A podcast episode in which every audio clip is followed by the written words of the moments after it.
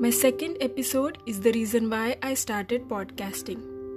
Of late, when I was reading a book, I read How Creative God Is, which gave me many ideas for my episode too. This episode will let you know about yourself. Well, I cannot imagine what a job it must have been for Adam to name all the birds and animals. He certainly had to be creative to do that. I could go on and on about how diverse and imaginative God was in creation. But I am sure if you think about it, you will agree that our God is awesome. Not only in His power and in His love, but also in His creativity. Simply take a walk and look around. What's something about nature on a video or on a television? Find out what is in the ocean or learn about how bees and flowers work together. Then realize that the same Holy Spirit present at creation is living inside you.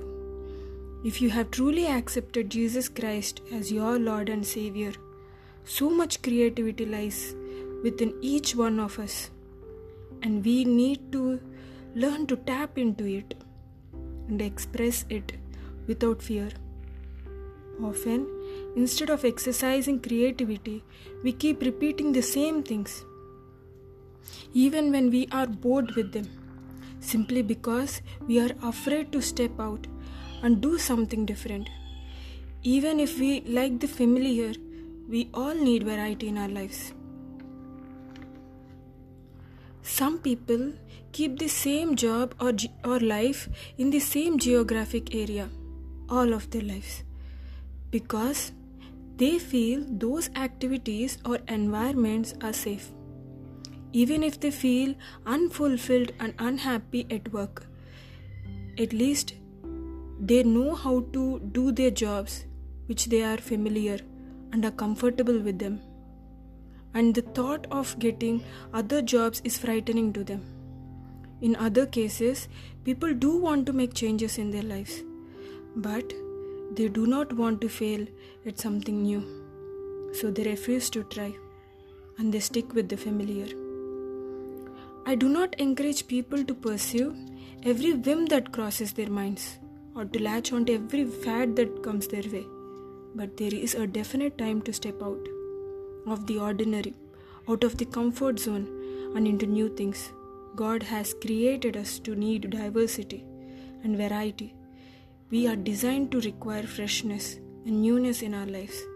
And there is nothing wrong with feeling that you just need a change. On the other hand, never being satisfied and always trying the next new thing is another type of problem. Stay within the reason, but do not be afraid of something new. Embrace the fresh and different opportunities, experiences, and environments God brings your way. He is a creative God.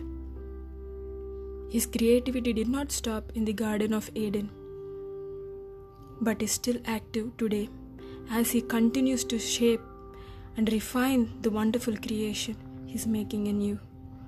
Like I have mentioned in the beginning of this episode, that you'll know about yourself. Yes, if you have heard the whole episode, you must be a person who is ready to hear what he's gonna talk to you, which is good thing that you let your ears be sensitive and patiently listen to what he's gonna tell you. God bless you.